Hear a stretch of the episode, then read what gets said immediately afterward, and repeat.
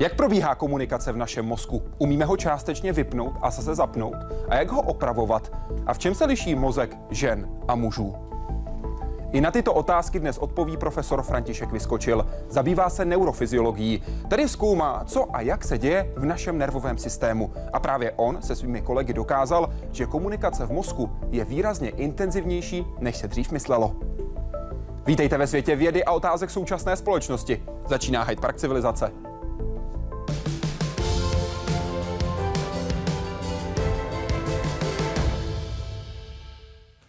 Pane profesore, přeji vám dobrý večer. Moc děkuji, že jste přijal pozvání do Hyde Parku civilizace. Dobrý večer, je to potěšení pro mě být hostem vašeho slavného pořadu. Děkuji mnohokrát a také za to, že budete hlavně odpovídat našim divákům www.hydeparkcivilizace.cz. To je ta webová stránka, kterou můžete využít, abyste poslali svou otázku nebo komentář přes ten kanál, který je pro vás nejpříjemnější. A mluvit dnes budeme především o výzkumu mozku. Nejsložitější struktura, kterou ve vesmíru člověk zatím poznal a jejíž mnohá tajemství zůstávají vědcům skryta i po staletích výzkumu. U prvního popisu fungování lidského mozku byl například Jan Evangelista Purkyně.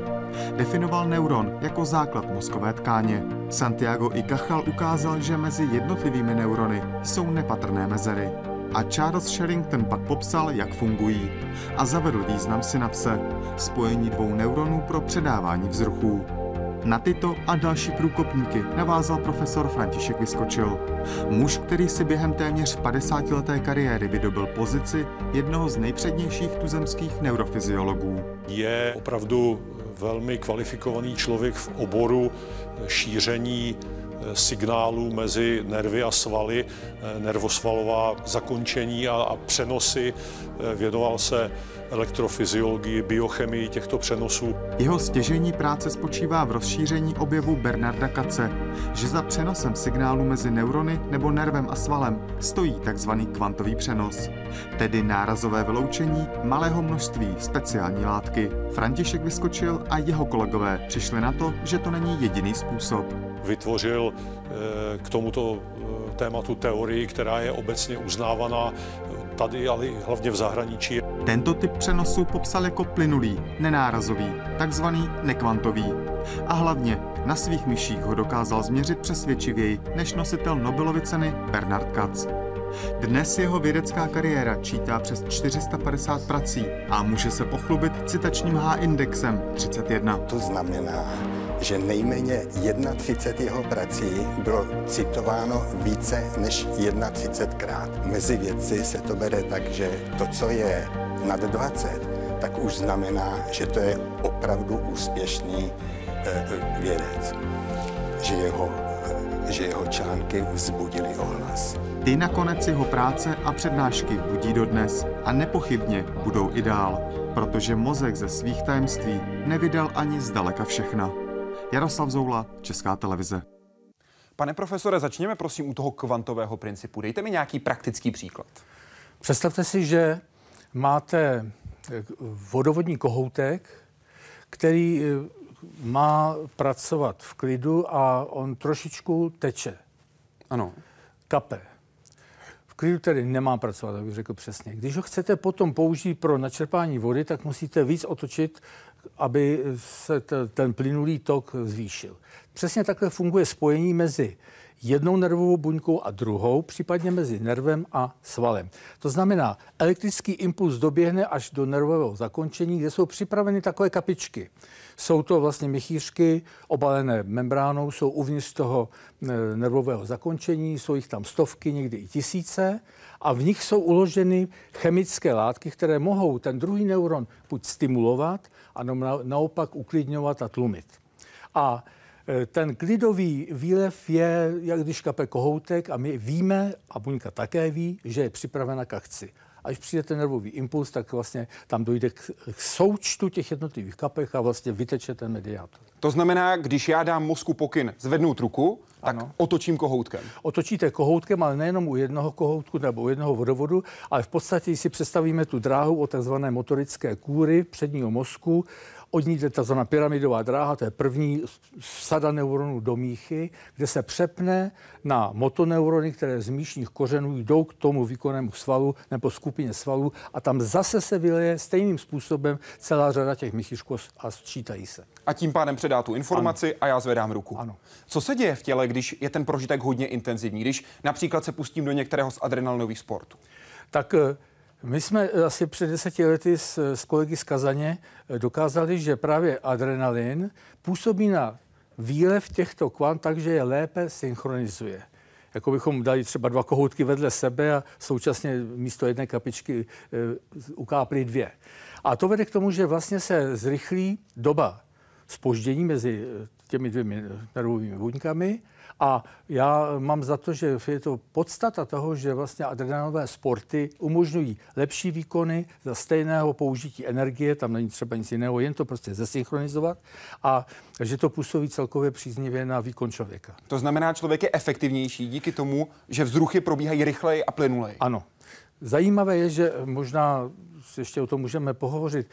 Při hibernaci se ten kvantový výlev šetří také tímto způsobem a potom ten Výkon se při probouzení, řekněme, křečka nebo sysla, potenciuje tím, že nejdřív se vylučují katecholaminy, adrenalin a noradrenalin v těch hibernujících zvířatech a to vlastně zvyšuje výkon. Když zůstanu u toho rychlého impulzu, u toho, co zažíváme při adrenalinových sportech, eh, měl tedy Jára Zimmerman pravdu, když učil šokem?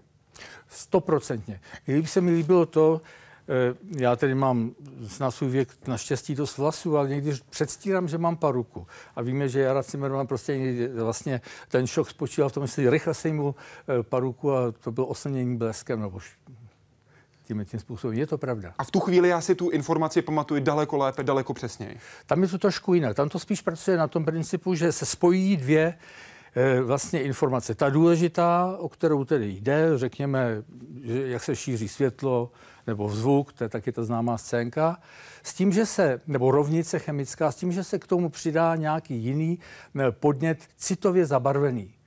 Když eh, on třeba taky pouštěl do kýblíku nějaké kamení a tak dále, nebo práskal bičem, který měl připraven v holínce, že? A to jsou všechno metody, které vlastně spojují dvě situace, jednak jednu emoční a druhou tu, kterou bychom si měli pamatovat. A zaznamená tomu hypokampus a já ano. to díky tomu umím vyprávět. Ano. Pak, když se vám to přenese v noci z té pracovní paměti do té trvalé. To je druhá otázka. To je kvantový princip. Co, to, co ten nekvantový princip uvolňování? To je vlastně jako by e, prosakoval ten kohoutek jedné buňky nikoliv e, na tom ústí, ale okolo špatně upevněného těsnění. A teď to tako třeba pozdí ta voda. A je to vlastně e, způsob, jak se ten acetylcholin, nebo řekněme, to je ten neuropřenašeč. neuropřenašeč nebo uh, GABA, gamma-aminomáslná kyselina, prakticky všechny, uh, ještě mimo, to, mimo ta kvanta uvolňují jaksi přechodem přes tu uh, membránu potichu. Taková určitá špionáž to je. A když to sečteme, tak množství takhle uvolněného neuropřenašeče je stokrát větší než ta kvanta. To znamená, že to musí mít nějaký význam. A my jsme se tím zabývali a zjistili jsme jeden důvod, proč eh, ten nekvantový výlev existuje. Je to v době, kdy nervová soustava a i nervoslalové spojení prochází vývojovou změnou. A to je e, před porodem nebo několik týdnů po porodu u experimentálních myší. A tam dochází vlastně k tomu, že e, inervace se redukuje mozek začíná pracovat s přebytkem a ty jednotlivé kontakty jsou mnohonásobně četnější. To není dobrý stav. Ukazuje se, když přetrvává, že to může způsobovat autismus v dospělosti. A je třeba retrahovat, odstranit přebytečné axony. A tam se uplatňuje tento nekvantový výlev jako v podstatě lokální hormon. A ten nekvantový výlev je tam veliký, dá se měřit velmi pohodlně. Eh, to byla naše práce s profesorkou Gertou Vrbovou eh, v Londýně, University College. A ukazuje se, že tohle je jeden z hlavních významů toho nekvantového výlevu. Ten druhý může být ve stáří, anebo třeba zvláštní fyziologické stavy, regenerace nervů.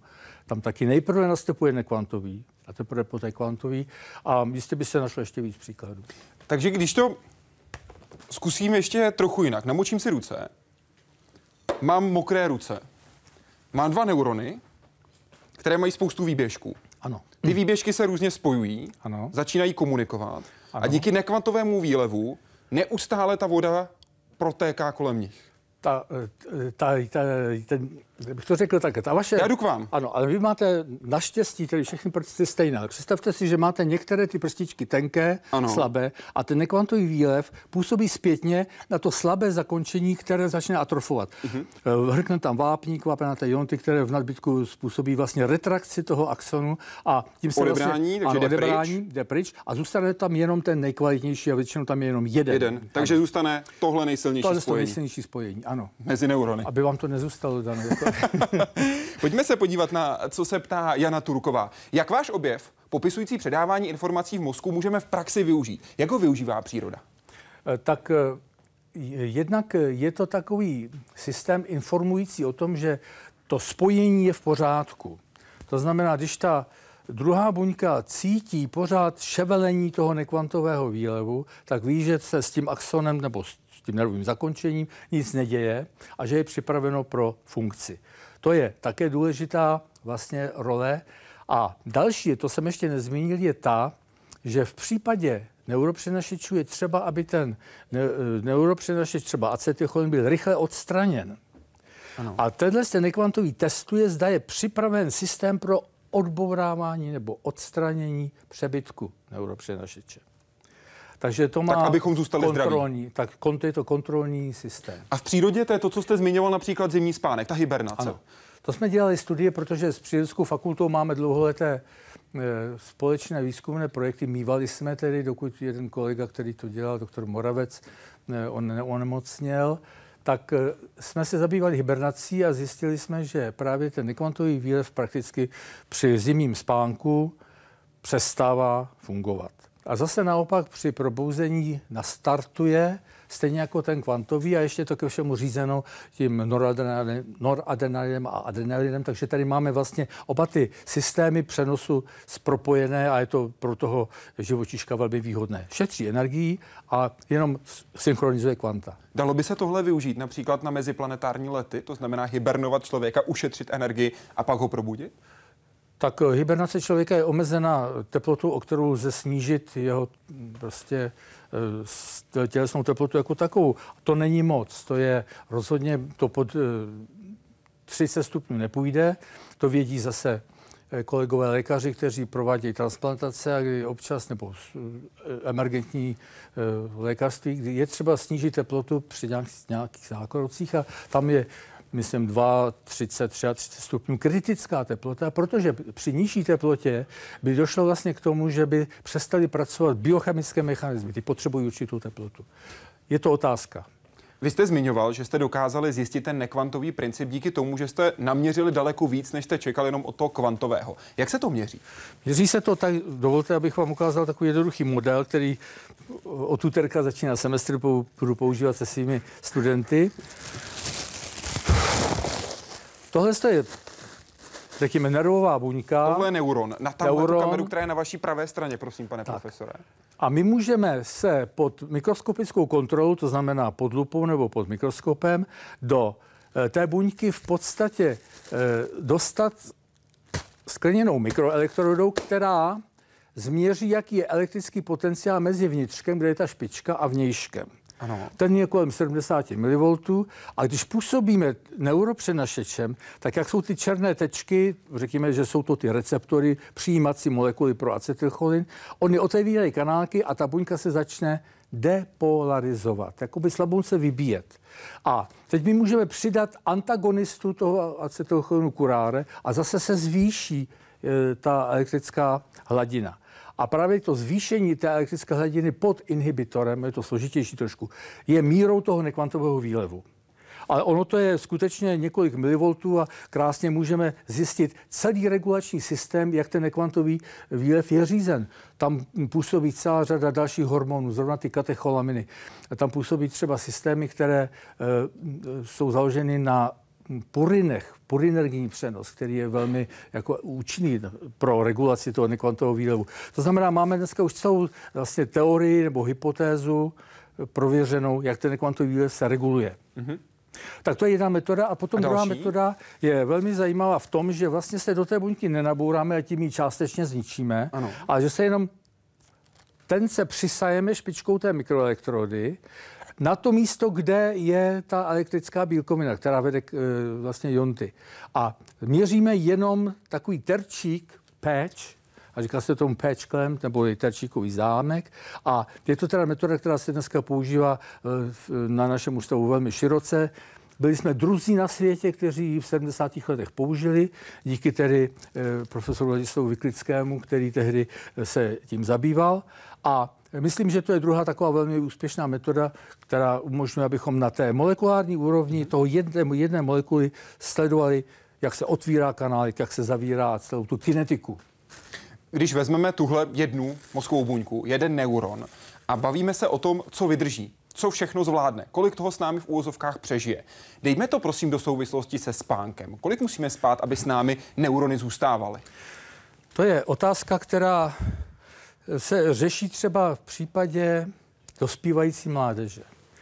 Já jsem zrovna nedávno četl nějakou radu psychologa, který říká, s těma teenagerama dejte jim teda přes týden volnost, ať teda se vracejí třeba později domů a tak dále. A dejte jim možnost, aby to naspali přes víkend.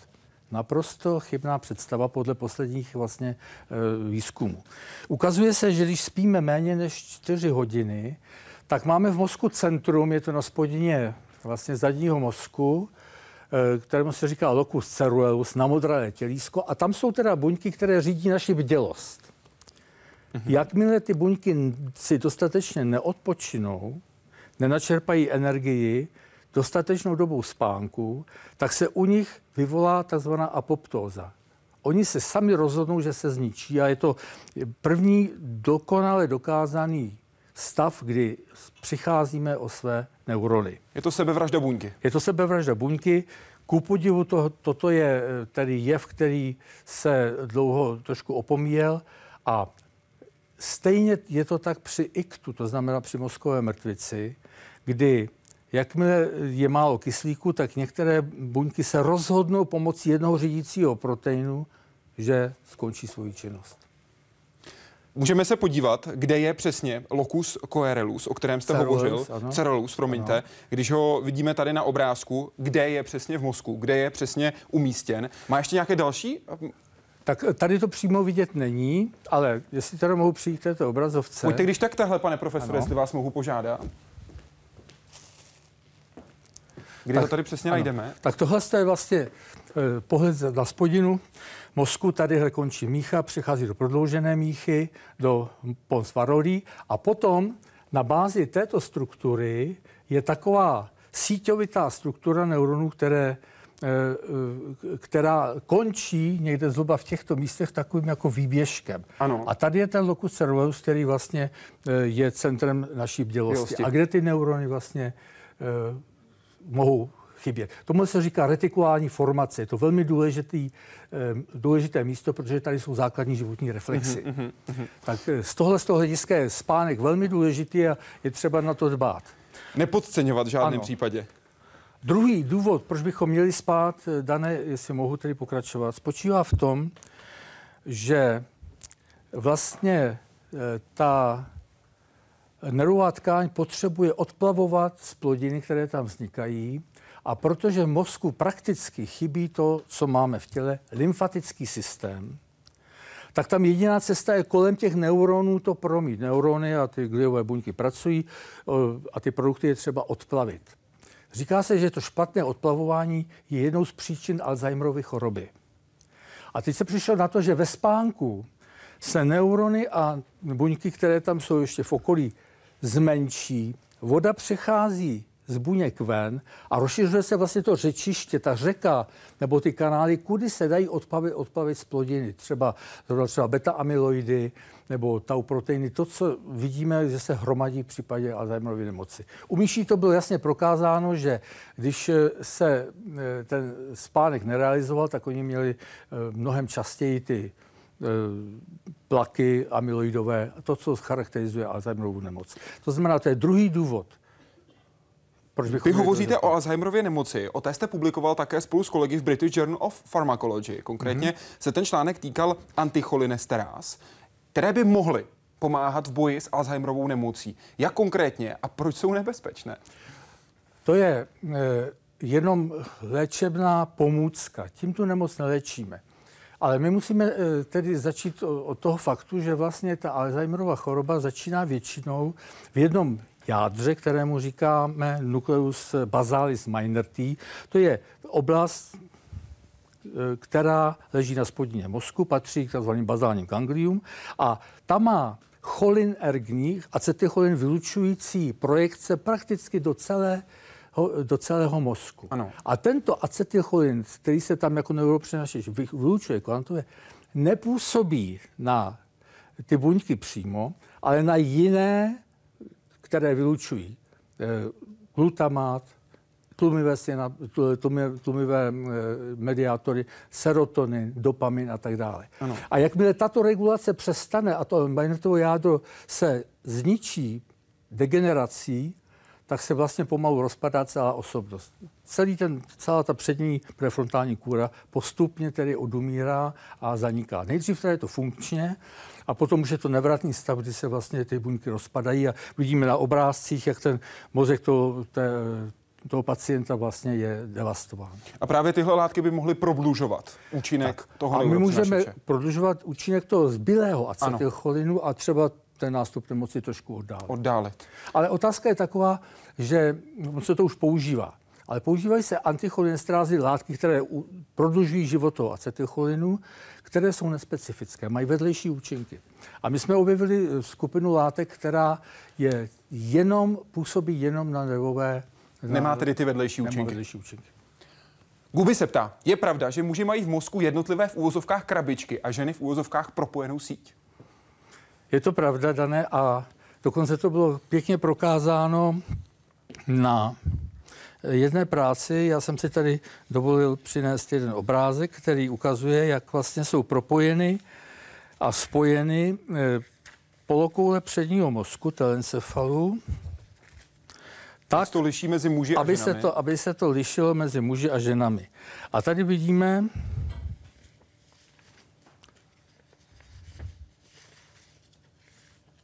Se vám ten výzkum je to takzvaná difuzní magnetická rezonance. A tady vidíme, že je možné znázornit mozek jako soustavu trubiček, nervových vláken, pomocí tedy magnetické rezonance, která využívá toho, že vlastně v těch neuronech, v těch vláknech pořád proudí tekutina. Ano. A když se podíváme tady na mužský a ženský mozek, tak je vidět při pohledu ze zhora, že vlastně ty muži 24 letí mají e, ta propojení předozadní především. To znamená propojení celé pravé nebo levé hemisféry? Pravé.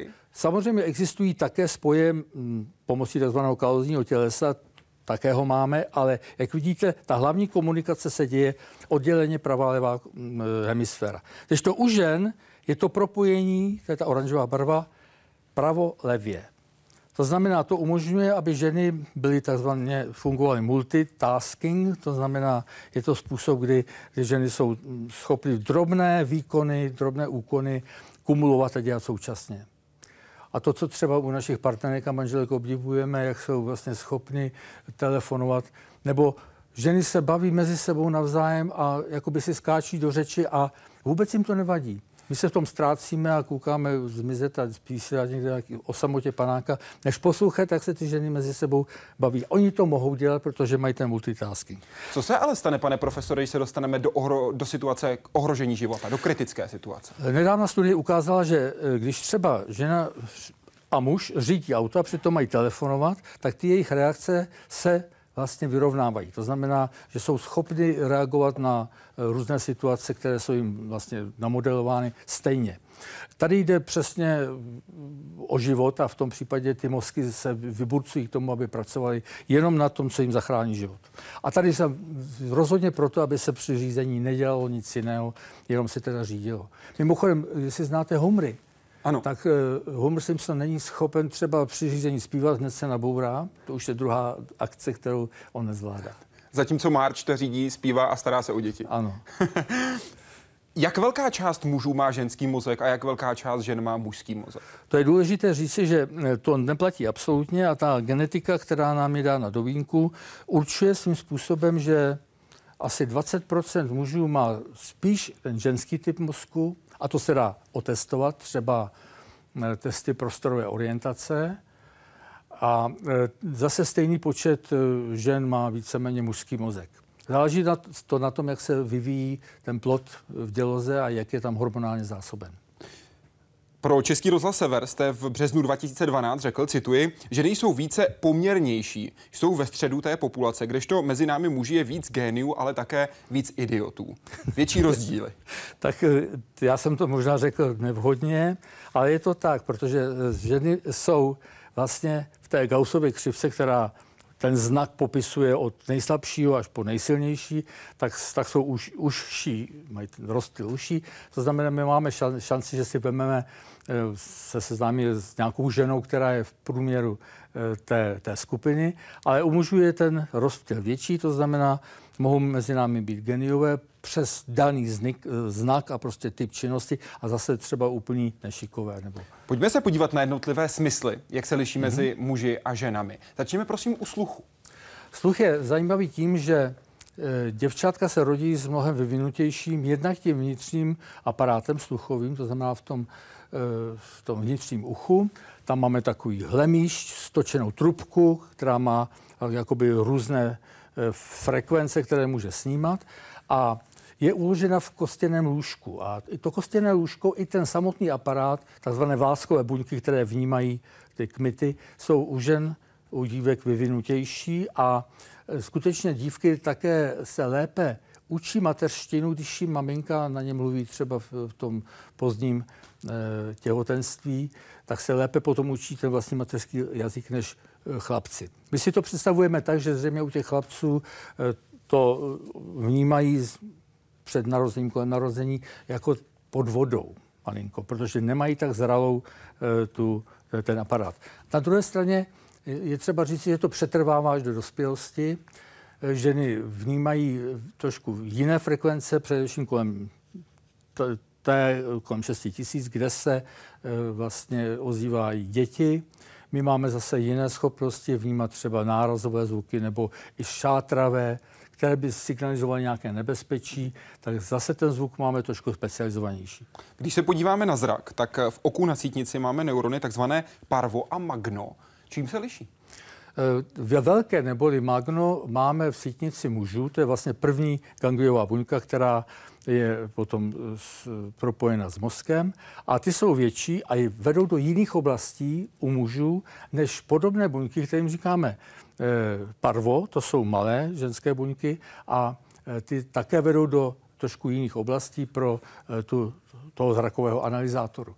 A ten rozdíl potom vede k tomu, že ženy třeba mají jednak lepší periferní vidění a zase naoproti tomu muži, především pomocí pravé hemisféry, pak když jsou praváci, eh, tam jsou oblasti, které umožňují orientaci prostorovou a to slavné parkování, které někdy u těch žen není tak dokonalé, není proto, že by byly nešikovné, ale protože mají prostě jinak uspořádanou celou tu zrakovou dráhu a, a tím se jako lišíme. A díky tomu také ale ženy lépe než muži hledají.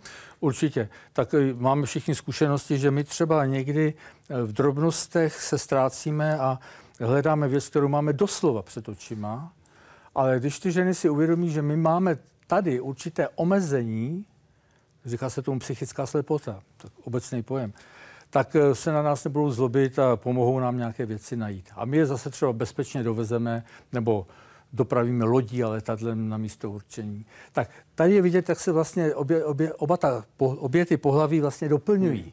A že je dobré, když žijeme v páru. Hmat a dotyk, jak se liší v dospělosti u mužů a žen? Eh, ženy mají eh, mnohem citlivější, také mají tenčí, tenčí kůži a mají mnohem citlivější hmat a hlavně tedy bolestivá zakončení, kde jsou takové typické eh, TRP receptory a Měli bychom i na to dbát a zase neříkat, že nás něco nebolí, kdy to nemůže bolet, mě to teda nebolí. Ženy to bolet může a měli bychom být opatrní i při, i při intimním styku, protože eh, by mohlo dojít i třeba k mechanickému poškození kůže a tak dále. Jinak ženy mají rády laskání a takové ty pohyby, které vedou takzvanými C vlákny do míst, kde se uvolňuje oxytocin. A oxytocin je tedy hormon, který je v, zadním, v zadní části hypofýzy podisku mozkového. Má fyziologickou úlohu, protože vede ke stavům dělohy při porodu, ale současně se normálně uplatňuje jako hormon něhy a prostě příjemných pocitů. A zase je třeba tohle vědět a e, nebýt příliš útočný, když e, dobýváme ženu. Zmiňoval jste tu bolest. Anička se ptá, čím to je, že různí lidé snášejí různou míru bolesti? Za to nějak ovlivnit vůlí anebo působí jiné mechanismy? Jakou roli v tom hraje psychika či povaha člověka, tedy optimista, pesimista? Tady ten rozdíl je, řekl bych, mezi jednotlivými skupinami etnickými. Dávno tomu, už v 50. letech, byl profesor Mezak eh, eh, zahrnul do takových pokusů ještě se svým kolegou Volem, Mezak Volova, teorie bolesti. A on dělal pokusy třeba z psíky, které, byly vychová, které vychovával doslova v bavlence. Byly to bíglové a On je nechal žít po několik měsíců v kleci, kde neměli vůbec žádné, eh, žádnou možnost se poranit, jako normálně orohy, židle a tak dále. Ty psíci si vůbec nevyvinuli, ale to je trošku extrém, pocit bolesti, takže již dospěli a eh, někdo je píchl do zadečku, tak se jenom zvědavě podívali, co se děje, ale neměli ten prožitek bolesti. To je jedna věc. Druhá věc je ta, že se dělali pokusy v Americe, kde je celá plejáda různých přistěhovalců a různých etnických skupin. A ukázalo se, že tam je také ještě důležité to rodinné e, zázemí, jak se děti učí od malička tu bolest, bolest vnímat.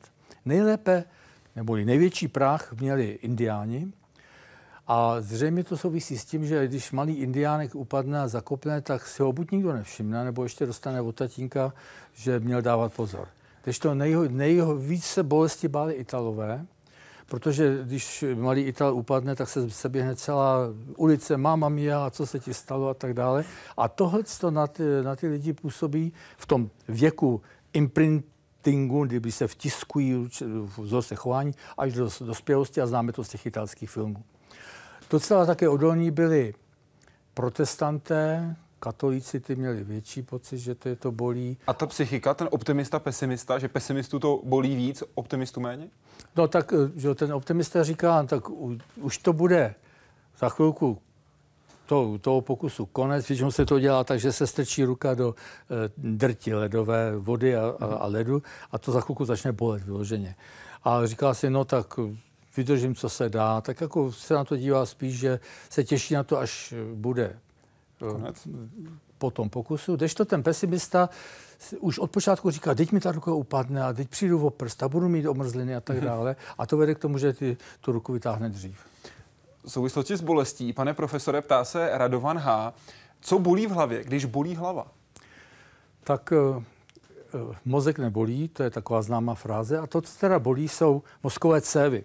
My máme mozek protkán eh, celou sítí větších i menších tepének a cévek a e, ty mají jednu smůlu a to je, to je v tom, že v jejich stěnách těch cév jsou zakončení nervu, který se nazývá trigeminus, trojhlavý, který je typizovaný na bolest. On jako jeho popisu práce je především vést teda bolest, má i senzorickou složku, a známe tzv. neuralgie trigeminového nervu, ohromné bolesti těch tří větví, které jsou třeba na tváři, ale on také přijímá signály právě z těch cév. A když ty cévy se napínají nebo zvětšují, musí se zvýšit průtok, třeba typicky při, e, máte žízeň. Ano. To znamená, krev se zahušťuje, cévy se otevírají a často nás bolí hlava, protože se napínají ty ne, e, bolestivé dráhy z těchto cévek.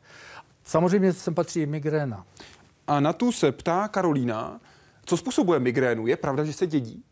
Dědí se schopnost nebo vloha k té migréně. My jsme se s tím zabývali před několika lety s kolegou profesorem Adámkem od z kliniky profesora Pavka, bývalého šéfa této kliniky a zjistili jsme, že u samiček a samečků e, laboratorního potkana je mozek jinak citlivý na takzvanou šířící se depresi. To je taková vlna, která se šíří většinou po jedné nebo druhé polokouli. A migréna často bývá, nebo ty hlavní typy bývají jenom na jedné straně. Ještě tomu předchází taková aura, že se to blíží. A tahle šířící se deprese se lépe a rychleji rozvíjí u žen. U samiček v našem případě věříme, že to platí i pro ženy, protože tam je stejná výbava kanálu a těch, ty neurony jsou podobné. Takže my jsme teda přišli na to, že ten rozdíl, proč je u, u žen víc e, ta migréna častější, je častější, spočívá v tom, že oni mají teda nižší práh pro vznik této vlny předcházející migrénu. Kolikrát je to častější? Čtyřikrát. Čtyřikrát častější migréna u žen než u mužů. Ano, je tento typ, o který se tedy jedná, protože pak jsou ještě jiné typy migrény, to lékaři dobře vědí. Říká profesor Vyskočil, který je také jedním z čelních představitelů popularizace vědy v České republice. Nejen bádáním, živ je vědec. Skoro žádný se dnes neobejde bez peněz z veřejných zdrojů. Jenže jak vysvětlit, co za to veřejnost získá? Tehdy přichází ke slovu často skloňovaná popularizace vědy. Práce, které se František Vyskočil, věnuje nejméně polovinu své kariéry, zejména v časopisu Vesmír. Krom toho, že do vesmíru napsal nějakých 100 článků, tak přispíval do meteoru, do televizních pořadů, natočil nějaký populární film o neurofyziologii, knížku napsal. V časopisu Vesmír se podepsal pod články z názvy jako Proč sůl pálí, význam zývání, na co letá moucha, nebo Proč omdlíváme a dokázal každodenní jev vysvětlit z vědeckého pohledu. Většinu krátkodobých mdlob předcházejí výstražné pocity, nutkání na zvracení, hučení v uších, ochablost svalů a tělesná slabost, nebo se zatmí před očima. Ne vždy tyto stavy přejdou do ztráty vědomí, která pochopitelně ohrožuje člověka pádem a úrazem. Proč slzíme? Proč máme žízeň? Na těchto těch banálních dotazech byl František schopen vysvětlit některé opravdu jako složité fyziologické pochody, na kterých je naše tělo velmi závislé. A nebojí se pustit i do obecnějších témat, ve kterých využívá svých znalostí Bible, a nebo i do záhad starých jako lidstvo samo. O rozdílech mezi muži a ženami psal dokonce na pokračování. Pochopitelně, čistě z vědeckého pohledu. Žena ve svém světě rozvinuté vnímavosti očekává, že muž rozluští její zrakové a hlasové signály i její řeč těla a že bude předvídat její potřeby, stejně jako to dělají jiné ženy. Vzhledem k odlišnému biologickému vybavení mužů a žen se toto očekávání nemůže naplnit automaticky. Články, pořady a rozhovory v médiích jsou ale jen zlomkem toho, co František Vyskočil pro vědu dělá. Věnuje se středoškolákům, eh, různým olympiádám, soutěžím středoškolské odborné činnosti společnosti. Takže i v tom oboru popularizace a e, práce s mládeží je e, opravdu špičkový, e, špičkový člověk. Jaroslav Zoula, Česká televize. Pane profesore, já jsem se vám představil jako Daniel Stach. Teď bych se vám představil jako mozková buňka, neuron. Pokud já jsem neuronem, kdo jste vy, když jste PHD1? Kdybych byl vaším takovým menším šéfem, leč velmi důležitým, tak bych byl pro 4 hydroxylázou, což je tedy enzym, který je takovým rozhodujícím arbitrem, jak bude vypadat život buňky, která se dostane pro, do problému s kyslíkem. To znamená, já jsem buňka, která žije, řekněme, ve velmi lukrativním místě, čelním laloku, dostávám hodně kyslíků, protože toho musím hodně vykonat, ano. ale pak přijde, anebo se blíží mrtvice. Ano. A já teď jsem před důležitým úkolem zjistit, do jaké míry ten nedostatek kyslíku eh, by se dal energeticky nejvhodněji vykompenzovat prostě tím, že zbankrotujete že jako buňka přestanete existovat a v tom případě já dám teda příkaz k tomu, aby se rozvinula tzv. apoptóza. To je ta pro... sebevražda buňky. Sebevražda buňky, která mimochodem začíná v mitochondriích, v drobných organelách závislých na kyslíku, které ten kyslík jako vnímají. Mitochondrie je taková elektrárna buňky? Elektrárna buňky, ano, ale potřebuje na to právě kyslík a když ho najednou, najednou dostane málo, tak eh, může spanichařit v tom smyslu, že se ptá toho PD1, co teď se mnou bude. Mám teda rozjezd apoptózu nebo ne? A většinu jí bohužel právě při mozkové mrtvici, která je eh, toho, mm, toho vlastně vmetkového typu, to znamená, že se ucpe céva, která je okamžitým problémem v dodávce kyslíku, tak on rozhodne ne ty končíš a nech se postará o tu tvoji funkci někdo jiný. Pokusy, které se v tom ohledu dělaly, byly v tom, že se Tedy ten šéf vůbec nenarodil. Prostě sebrali gen z té myšky, který vyrábí eh, ten eh, PD1. A ukázalo se, že 70% těch neuronů určených pro rychlou smrt po mozkovém iktu přežilo. Protože najednou přešli do spořícího rytmu, do Získali default, splátkový kalendář? Dostali splátkový kalendář, to znamená, vytvářeli také eh, energeticky bohaté fosfáty, ale v mnohem menší míře, ale takové, že je to stačilo pro přežití. A jakmile se ten průtok obnovil, a to víme, že dneska není zase problém, když se včas dostane člověk s iktem do nemocnice do dvou, tří hodin, tak eh, se různými standy nebo eh, rozpouštěním podaří ten oběh obnovit, ale nedojde ke ztrátě těch neuronů. Takže ti pánové, co na tom pracovali a to byli uh, holanděni okolí Leubanu, uh, celá vlastně komunita se uh, jako úzkostlivě se ptala, jak to s těma myškama ve vaší laboratoři je a ty věci, protože tam je to taková otevřená společnost, řekli, je to výborné, 70% těch myšek krásně přežilo, když jsme jim toho šéfa, toho likvidátora, toho exekutora sebrali.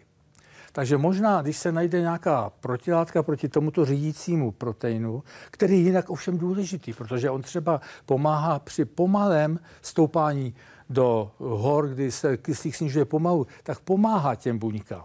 Ale prostě nárazový zastavení kyslíku on vnímá jako ohrožení, který se musí řešit hned a většinou to řeší právě tou apoptozou, tím zničením. Navíc ty myši, které používali v Holandsku, tak potom byly daleko obratnější, šikovnější. Byly, ano, byly obratnější, šikovnější a prostě se z toho radoval celé okolí. Pokud jde o popularizaci, tak tenhle článek vyjde v časopisu Vesmír, ze kterého já jsem vycházel. Mě ale zaujala, když jsem mluvil s vašimi bývalými nebo současnými studenty, jak popularizujete výuku během samotných přednášek. Mimo jiné jsem se dozvěděl, že děláte stojku. Tak dělal jsem, ještě, dělal, ano, dělal jsem ještě do, tuším to předloňská, a protože mám trošku nadváhu, tedy geneticky danou, já s tím dělám, co můžu a nemůžu, tak eh, mě trošku ta krční páteř, teda ten šíšá sám, to znamená, jsem se postavil, jako ukázku toho, že vlastně bychom měli dbát o to prokrvení mozku, eh, jakožto o takový očistný proces a že to není nic těžkého, když to mohu ve svých hm, skoro 75 letech také provádět. Samozřejmě, když eh, jsem to řekl svým lékařům, tak se zhrozili, protože lékaři jsou opatrní, říkají, třeba tam máš někde aneurizma v mozku a praskne ti to a tak dále. Ale hlavně ta krční páteř to trošku odnášela, tak teď vlastně jenom zvedám nohy do takového toho pravého úhlu a to dělám vždycky každé ráno na posteli. Na posteli. Tak to, ale jinak třeba ku podivu se mi daří používat při výuce jednu pomůcku, za kterou děčím osudu taky, a to, je, to jsou housle. Protože když vykládáme smyslovou fyziologii, tak jim zahraju nějakou melodii a řeknu, tak pravá polovina mozku, ta, ta, ta umělečtější, ta pomáhá třeba vytvářet ten tón. Zase ta levá, ta si to pamatuje, tu melodii. A e, myslím, že to je takové trošku osvěžení pro e, únavnou tříhodinovou přednášku.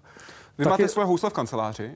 Já mám jedny z mých několika houslí v kanceláři, ano.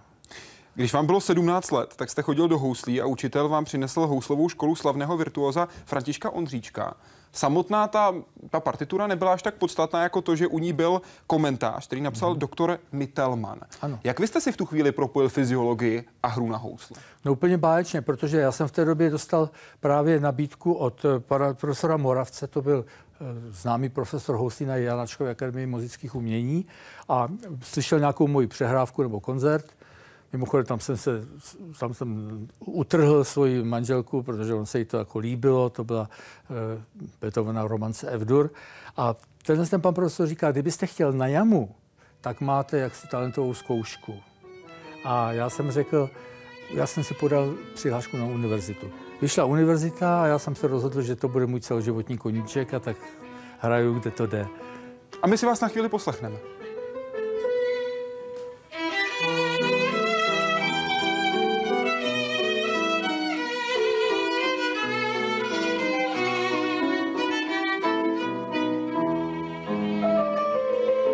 František Vyskočil dokázal svou hru na housle zúročit i jinak. Alespoň podle jedné z historik, které o něm kolují. Je z dob, kdy se za hranice výjíždělo jen těžce a věci sebou dostávali jen minimum devis. Profesor Vyskočil jel na konferenci ve Francii, ale ve Švýcarsku uvízl v koloně.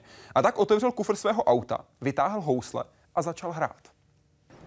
Co se přihodilo, objevila se tam švýcarská televize, okamžitě to začala natáčet a zlé jazyky nebo e, kamarádi jako vyprávějí, že když to natočili, tak František řekl, a co honorář? Ale na tohle bych byl e, radši, kdybyste se ho zeptal, protože jak to doopravdy bylo. Jo, protože ten konec to údajně dostal velmi slušně zaplacen. Jak to tedy bylo? Bylo to tak, že jsme ten, v té době, to byl 92. rok, ze Švýcarska s kolegou Eh, doktorem Amlerem, mimochodem slavným českým fotbalovým sudím, výborným biofyzikem, dnes profesorem. A eh, ta, eh, to auto nám přestalo fungovat a teďko, když přijel opravář, a my jsme měli jenom 100 marek na benzín, benzín v Německu a jinak žádné peníze. Tak jsme se jenom jaksi doufali, že to nebude moc stát. Ku podivu on si řekl, ten opravář vyměnil pojistku za 2,50 a řekl si za tu cestu přesně těch 100, 100 franků, ten 100 marek. A já jsem mu jí teda říkal, já mu ji nemůžu dát, nedostanu se do Prahy. A teď mě napadla spásná myšlenka, že se zeptám těch televizáků, že jim tady ich špíte v half stunde, vier dich, keine honorárium. A říkají, já, já, na ty Já, já jsem pro vás hrál a nedostal jsem žádný ano, honorář. Oni ale, ano, samozřejmě. Ale já jsem si řekl skutečně jenom o těch 100 marek a za dva měsíce jsem dostal od nich kazetu, mám ještě doma, už jsem to přehrál na DVDčko, eh, záznam, který oni vysílali několikrát odpoledne v neděli a říkali, když se vám něco stane na ulici nebo na silnici, tak nepropadejte panice, pomůže vám třeba Mozart, jako tady kolegům z Československa tehdejšího, a než přijde žlutý anděl. Jak vás Mozart dostal zpátky domů? No. Podíváme se dál. Janka se, pane profesore, ptá, jak se díváte na vztah vědy a víry? Eh, to je otázka, která samozřejmě trápí mnoho z nás, kteří mají sklon nebo se rozhodli, že nezůstanou jenom opraváři aut a eh, budou se taky ptát, kam je to auto doveze. To jsem řekl jako takovou nadsázku v tom, že my jako biologové a přírodovědci vlastně se snažíme pochopit, jak fungují stroje, jak funguje vesmír, živá hmota a tak dále. A k čemu to slouží? Nebo ta otázka, co si začneme klást ve 20, ve 30, buď se jí, buď se jí vzdáme, jako že si to je neřešitelné, zůstaneme agnostiky, anebo se snažíme najít teda třeba ten princip inteligentního konstruktéra, který je také oprávn, má svou oprávněnou existenci. Dokonce dneska eh, se ukazuje, že eh, Stephen Hawking, který kdysi říkal, až poznáme vesmír, poznáme mysl Boha, to vzal zpátky a říká, stačí nám jenom gravitace, ta vysvětluje všecko. Tak samozřejmě proti tomu se třeba postavil matematik John Lennox, který taky tady byl v Praze a říká, že e, taková inteligentní bytost musí někde existovat podle složitosti a tak dále. Ale já chci říct jednu věc. Když jdu do laboratoře, tak poslouchám princip Louis Pastera, který říká, když jdete do laboratoře, tak povězte, jako pověsíte klobouk na věšák, i svoje přesvědčení. Laboratoř je o to, abyste získávali data, analyzovali je, získávali určité, určitou informaci. Z té informace vytvoříte hypotézu, tu se budete snažit vyvrátit. Když ji nevyvrátíte, tak uděláte teorii, která už je třeba matematicky podložená a takhle pracuje tedy vědec. Nebo je to zaměstnání jako, jako, jako, jakékoliv jiné. A to, jestli budu obdivovat stvořitele, třeba Jehovah, Jehova, anebo matku přírodu, to si nechám na doma. Vy jste se k víře dostal v roce 1970, kdy za vámi po přednášce přišel jeden student, student farmakologie, ano. a zeptal se vás, jestli vy v Boha věříte. Vy jste ano. řekl, že ne, že jste vědec, že se díváte na exaktní věci. Vzal jste si od něj knihu, za kterou, jste, kterou, jste s ním, kterou jste s ním probíral tři roky. Abyste původně jste si vyřekl, že vy mu vysvětlíte, že ta víra neodpovídá na všechno. Určitě, já jsem říkal, musím ho vrátit na tu správnou cestu evoluce zase. A teď se ukazuje, že vlastně evoluce je soubor různých hypotéz, které velmi často mm, mají takový princip, abych to řekl, jdete do Národního technického muzea, tam máte vitrínu, kde je e, krystalka, jednolampovka, dvoulampovka, superhead, televize a tak dále. A tam je dole napsáno, takto se vyvíjela sdělovací technika. My trošku zapomínáme na to, že samozřejmě existuje přírodní výběr, to je tlak, který vedl vlastně k extinkci, k vymizení z řady druhů. Ale jak, jak ty mutace, které mají být podmínkou, druhou podmínkou té evoluce, jak se realizují, to nevíme. A, A já vy osobně řekl byste, že věříte v evoluční teorii nebo ne?